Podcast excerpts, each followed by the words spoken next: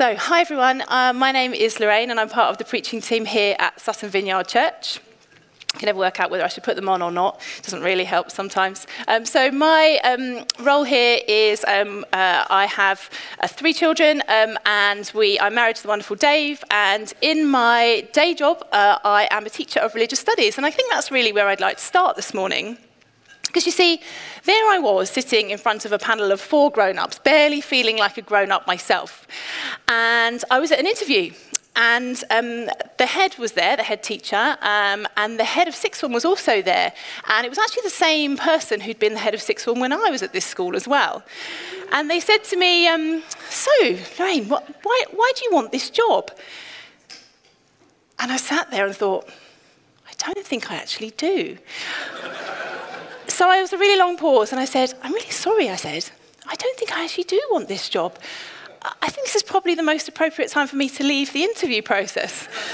so I, they, they, sort of looked at me and their eyebrows shot up and sort of sat back and, and they were obviously surprised. You see, I'd had a really nice time teaching year eight that morning and I'd been led round by some wonderful t- year 12s. Um, but actually, I just couldn't shake the feeling that this wasn't right. And so they said to me, Oh, okay, obviously very surprised. Um, so, do you have another interview lined up? And I said, Well, actually, I do. You see, this was the Friday, and I had a job interview on the Monday, and I just felt at that moment that God was preparing me for something else. And so I left the building, and on the Monday, I went to uh, the school, and I just knew the moment that I got there that it was absolutely what God had planned for me. And so he told me on the Friday to wait, and so I did. I obeyed, I waited, and then I'm still at the same school 15 years later. So this morning I've entitled our, our uh, sermon, Jesus, Who is Our First Love? Basically, I'm just going to talk to you about Jesus, which I think is a lovely way to spend the next half an hour. So let's just pray. Uh, no, actually, I'm going to read the, the Bible verses and then we'll pray. So, John chapter 18, verses 1 to 12. When he'd finished praying, Jesus left with his disciples and crossed the Kidron Valley. On the other side, there was a garden, and he and his disciples went into it. Now, Judas, who betrayed him, knew the place because Jesus had often met there with his disciples. So Judas came to the garden, guiding a detachment of soldiers and some officials from the chief priests and the Pharisees. They were carrying torches, lanterns, and weapons. Jesus, knowing all that was going to happen to him, went out and asked them, Who is it you want? Jesus of Nazareth, they replied. I am he, Jesus said. And Judas the traitor was standing there with him. When Jesus said, I am he, they drew back and fell to the ground. Again, he asked them, Who is it you want? Jesus of Nazareth, they said. Jesus answered, I told you that I am he. If you are looking for me, then let these men go. This happened so that the words spoken will be fulfilled. I have not lost one of those you gave me. Then Simon Peter, who had a sword, drew it and struck the high priest's servant, cutting off his right ear. The servant's name was Malchus. Jesus commanded Peter, Put your sword away. Shall I not drink the cup the Father has given me? Then the detachment of soldiers, with its commander and the Jewish officials, arrested Jesus. Lord, as we come to this passage this morning where you are arrested, may we just pause before you. And I just pray that you would give us ears to hear and any and all the preparations that have gone into this morning, anything that is not from you would just fall away and that you would give us all listening ears to hear you, Jesus, to hear you whispering into our ear your words of love and affirmation, your words of conviction, if that's what is needed. Lord Jesus, we just offer this time to you and ask you to speak to us now. Amen. So, just a quick recap for some people who may have missed some of, the, um, uh, some of this series. We're in a series on John. Where have we come from? So, in today's scene, we have Jesus who's walking and talking with the disciples, and they've left the place where they had the Passover meal together. And he's teaching them about what is to come. Um, and he's reassuring them that although they will be quite surprised by grief, this grief will turn to joy. We have seen already that Jesus prays not only for himself, but he prays for the disciples, he prays for all believers, and that includes us, of course. He's revealed his true identity as the Son of God, who is in the Father, who wants to make known to everybody. And so it's Thursday evening, and they go to the place of olive groves, uh, a place called the Kidron Valley, uh, where there is ancient tombs and it's quite a familiar uh, route for Jesus because it was on the way to Bethany where he often went for, uh, to see his friends because it was a place of rest and refuge. It was just before the Passover festival, and Jesus knew that the hour had come for him to leave the world and go to the Father. Having loved his own who were in the world, he loved them to the end. Jesus knew it was time. Emmanuel, God with us, had been in the world for 33 years. Three years of those were his public ministry, and it was God's great and beautiful love that was motivating everything. So, what is this passage really saying? It's basically Jesus is arrested, but actually, I think we can learn a huge amount about Jesus, who he is, through the way that he submits in interaction with the soldiers. So today is split into the sort of what is going on in the passage and then the so what. How do we apply this to our lives? So I'm going to talk about Jesus' authority, I'm going to talk about Jesus as God and Jesus as a man. And then as we round up, we'll finish off in terms of thinking about what does this mean for me today? About authenticity and obedience and acceptance. So, first of all, authority? Well, Jesus was someone with a lot of authority.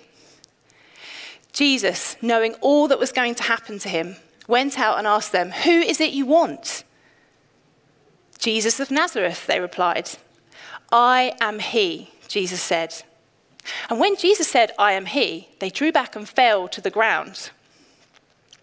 So, why, I wonder, did John decide to include the I am he reference a couple of times? Well, maybe he was trying to think back, uh, remind people to think back to the burning bush with Moses, and God says, I am who I am, and the I am phrases. Or maybe similarly in Isaiah 43. But the soldiers fall to the ground. Where obviously the answer is awesome. Maybe it had power in itself or Jesus had this intimidating effect on them and they all just fell over. But ultimately, Jesus is the one in complete control. He commanded authority, he was certain of who he was. Jesus knew that the plan that had been set in place was almost finished. He answered to Jesus of Nazareth. Remember, Jesus as a baby lived in Egypt, and then when Herod died, Joseph took his family back to Nazareth. And he went and lived in a town called Nazareth. So it was fulfilled with what was said through the prophets. He would be called a Nazarene. Jesus' identity is important. Jesus did what he did because he knew who he was, what he was called to do, and he was in the center of God's plan. And so, secondly, Jesus is fully God. Verse 11 Jesus commanded Peter, Put your sword away. Shall I not drink the cup the Father has given me? So, Jesus is the Son. Well, first of all, let's look at the cup and then we'll talk about the idea of the Father. Shall I not drink the cup the Father has given me? So, what is this cup? So, the cup is the portion that Jesus is given. Jesus is accepted, um, and it's his part, his role in the plan. Um, the cup is referenced a lot in the Old Testament, um, and often it comes with ideas of God's wrath. I can never say that word, wrath, and judgment. And it's really obvious from verse 11 that the Father's will must be done. Jesus has to drink the cup of suffering. And he accepts that he must drink it all the way to the bottom. Jesus doesn't expect to be rescued. When I was preparing for this, it, uh, Dave and I were watching um, the 20 year anniversary of Harry Potter. Love Harry Potter. And um, it got me thinking, and I decided to watch the sixth film as well. Who needs an excuse? And it reminded me of when Dumbledore chooses to drink the potion um, all the way to the bottom. And it's really difficult and it's really awful, but he knows that that is his role to play. He has to drink every last drop. You see, Jesus shared the Father's will. Jesus accepted his part in the rescue plan. Jesus allowed himself to be arrested. Jesus allowed it. That's why it happened. The whole of his existence, the whole, his, his whole experience had been perfect relationship with God the Father. Through the Holy Spirit, we read in Colossians chapter 1. And of course, we look back at Genesis and we see the Trinity at work in creation, the three persons of the Trinity Father, Son, and Holy Spirit. One God, three persons. They experience perfect relationship with one another. The Father loves the Son, the Son loves the Spirit, the Spirit loves the Father, and so on. It's how relationships should be. Jesus allows himself to be separated from the Father for the first time. And it's because of sin and our sin and our disobedience. It's because of love.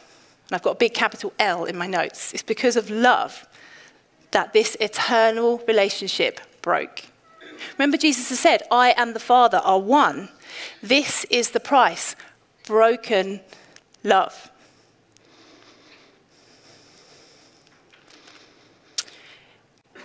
It's super important to know that the cross was God's idea.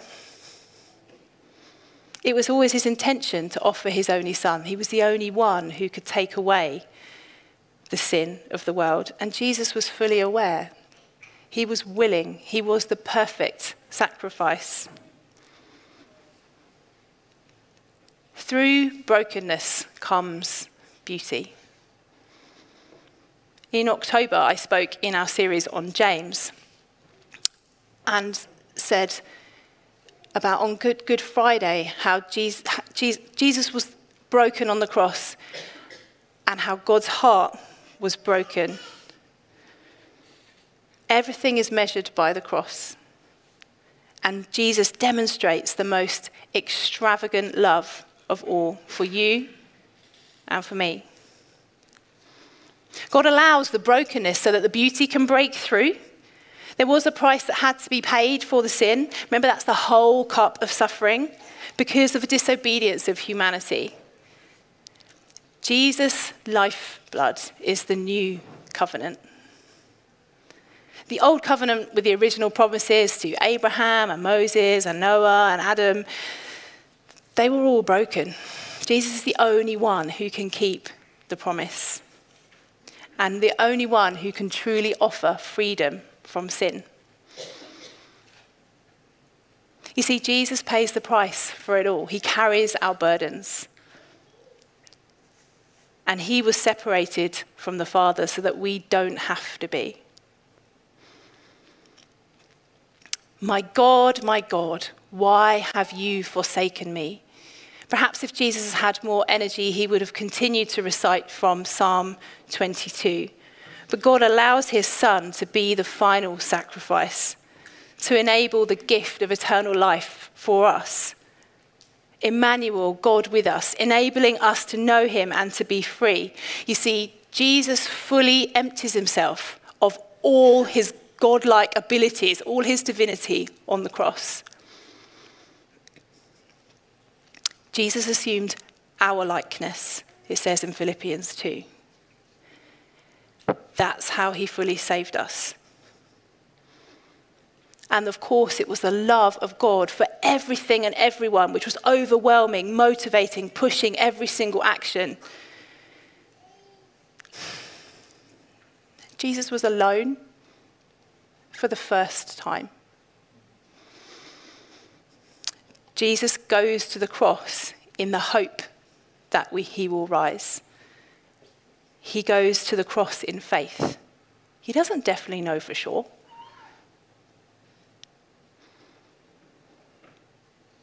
He is fully God, but at this moment, he is emptied of his divinity. He's disconnected with God the Father. It's not that the Father turns away, but it's that Jesus chose to be disconnected and alone for you and me. In Matthew 14, 23, it won't be up there, but um, Jesus is alone when he goes to the mountainside to pray. But it's not that Jesus is lonely when he's praying at night time. We see that quite a lot in the scriptures because he knows that his Father is with him. But here, Jesus seems very much alone. The Messiah, the Saviour, bearing the weight of sin and death. Because this is the rescue plan. This is the plan and God doesn't intervene from heaven. About a month or so ago, I had a picture in worship of me dancing, um, love dancing, um, and uh, it was I was under this, this, massive canopy of stars, and I was joined by my family, and there was no fear or anxiety. It was a really beautiful picture, and it just I was just reminded massively that I am never alone, even when things are super hard and really difficult. We are never alone. Jesus is always right by our side. And the only way this is possible is because of the cross. So, Jesus is one with authority, Jesus is God, and Jesus is a man. Jesus is completely in charge of his own movements and he freely laid down his life. Don't forget, this story is pretty horrific. He was tortured, he was abused, he was killed. And Jesus fully enters our humanity. He fully enters our existence. He really died and really experienced the consequences of the four forces of our sin. So, what do we know um, about Jesus? Well, we've talked quite a lot about Jesus as a man. We know that he got hungry. We know that Jesus, when he met the Samaritan woman at the well, that he was asking her for a drink, so he was obviously thirsty. Um, he was tired and needed a rest, and he was a funny guy. Sam, a few weeks ago, talked about how Jesus was quite funny, and you can see that through the scriptures. Um, he learned obedience like we must through suffering. And when the disciples were unfaithful, he was really disappointed. That's the worst feeling, isn't it, when you've disappointed someone you love? And when the city of Jerusalem was completely blind to their sin, Jesus wept. Perhaps he was a sensitive soul, like my husband. In the garden, we see that Jesus was in agony. He was in absolute agony. And you might notice through the scriptures that Jesus isn't always omniscient. That means he wasn't always knowing everything. And he was limited by his humanity. So, for example, when he's talking about the second coming, Jesus says, Where are we? About that day or hour, no one knows. Not even the angels in heaven, nor the Son, only the Father. So we can assume perhaps that he didn't know other stuff too. You see, I really hate not knowing. I really hate not knowing. And I think that's one of the hardest things about COVID. Will I get COVID? Was my family going to get COVID? We're all going to get it at once. And when you've got COVID, you look at the little strip and you think, oh, I just really want that faint little line to disappear so I can just get on with my life. But that's all about to change, apparently. Anyway, watch the news. So, Jesus was tempted like all humans, but he didn't sin. And he overcame temptation, not because he was God. I think when I was growing up as a young Christian, I always thought that well, Jesus was perfect because he was God. But actually, that's not the case. Jesus overcame temptation not by relying on his divinity as God, but by his will, and obviously backed up by an extreme amount of prayer. Jesus had to fully enter the risk of there being no God, just like we do in our faith. And some days are great, and other days you really can't see the light ahead. You can't see the light at the end of the tunnel. Um, Psalm 119, verse 105, always reminds me of my dad. And it says, Your word is a lamp for my feet, a light on my path. And remember, this lamp is like ang- uh, just a little lamp that's angled just in front of your feet, so you can't really see very far. And so that's in the Old Testament. And also in the New Testament, Paul talks about how we see through a glass darkly. And just like us, Jesus had to have faith that God would raise him from the dead.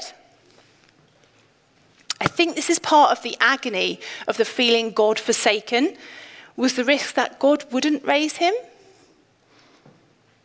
This is quite a big deal. Jesus had to have faith that God would raise him. He didn't go to the cross knowing that his destiny was secure.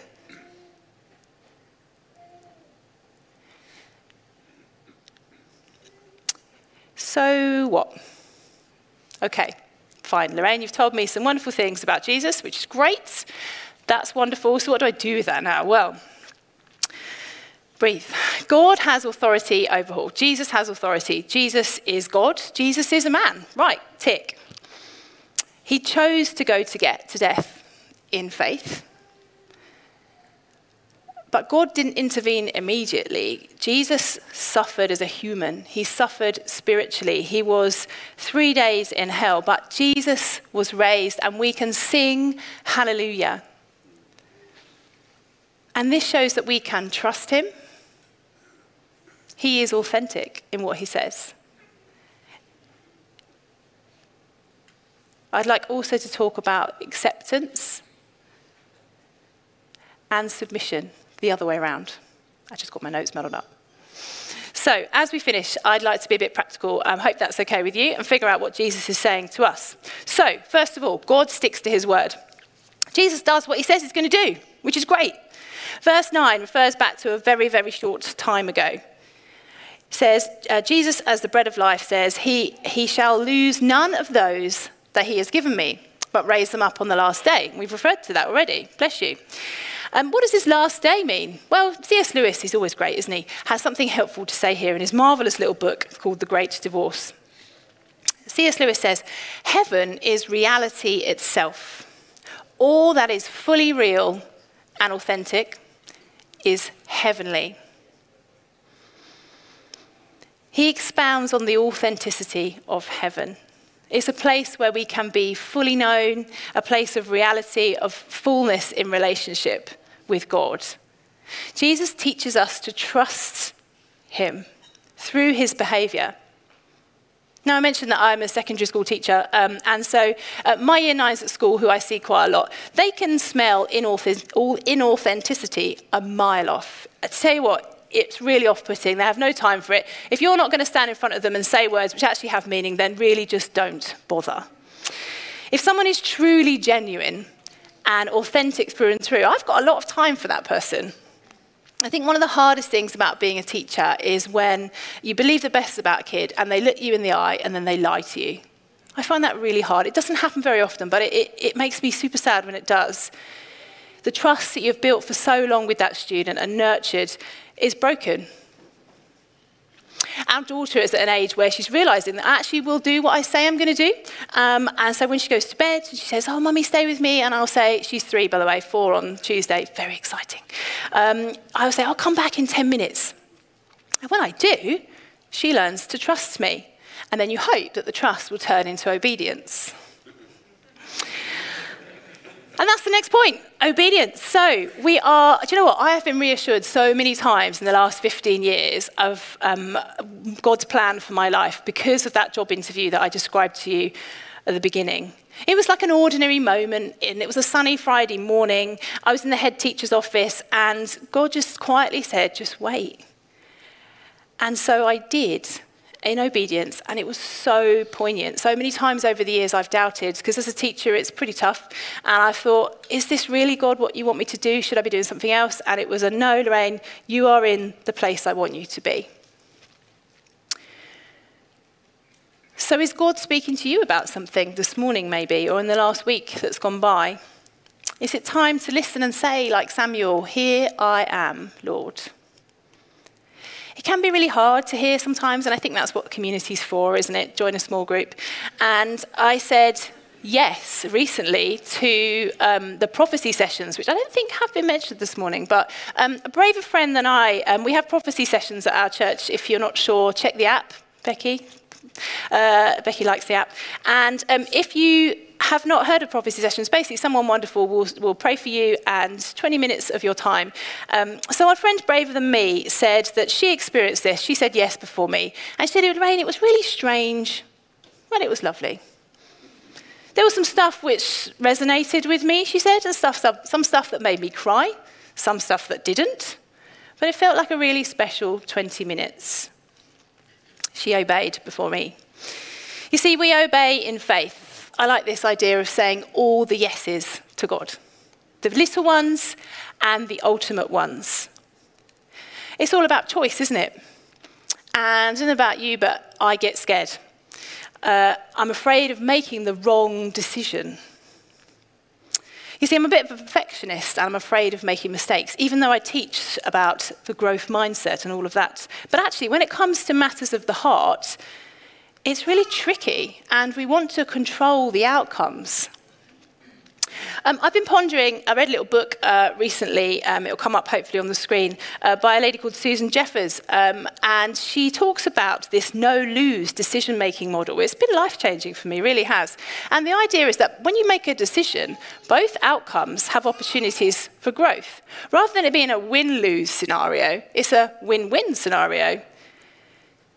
And it made me realize, do you know what? I don't actually have to be perfect.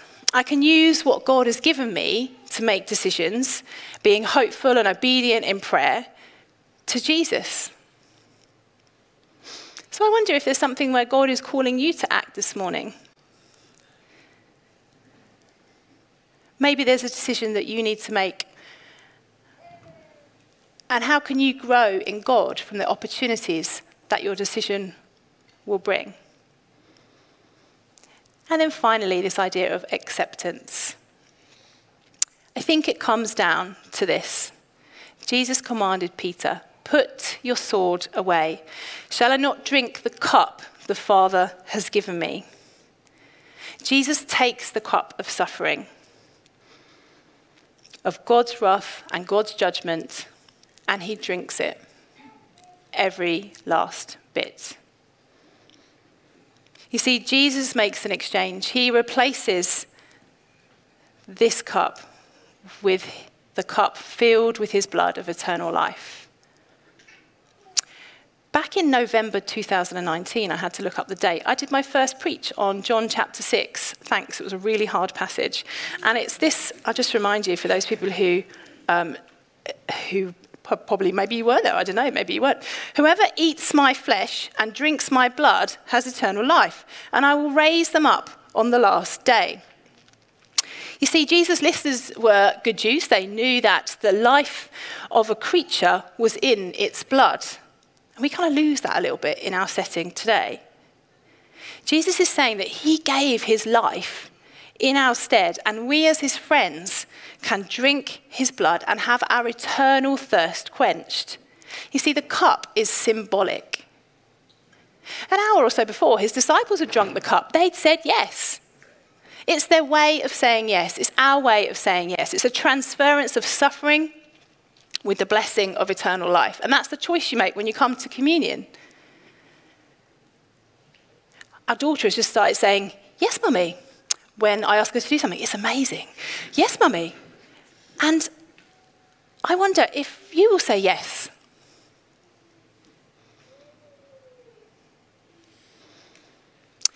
Back to my little book about fear. Um, Susan Jeffers says the cure for our fear lies in saying yes. It's a good one. The cure for our fear lies in saying yes.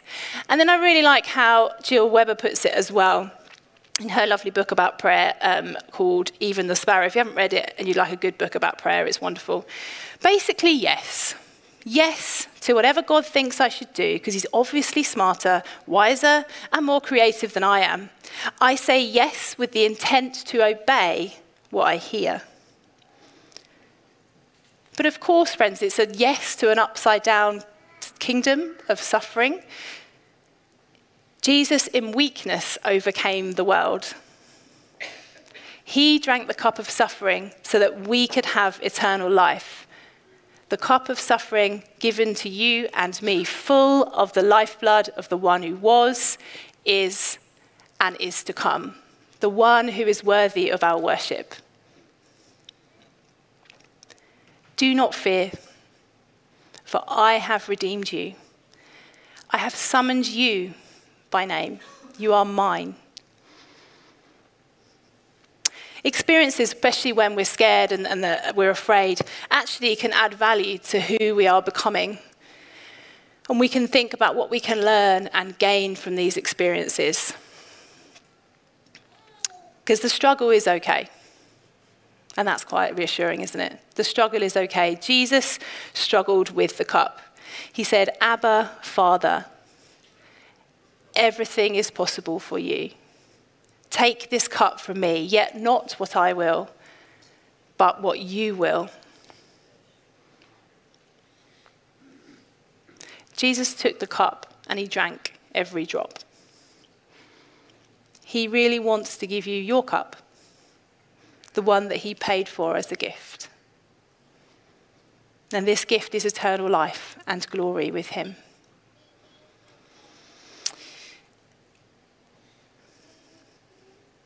When Jesus said, I am He, they drew back and fell to the ground.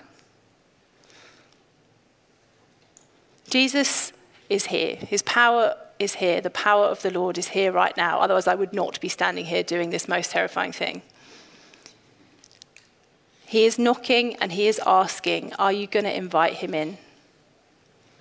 Will you say all the yeses? He really wants to give you the cup and swap the suffering for his glory and eternal life with him. Do not be afraid. Please hear that this morning. Do not be afraid. Do not be afraid of the unknown or the fear of the what if. With Jesus by your side, you can handle it.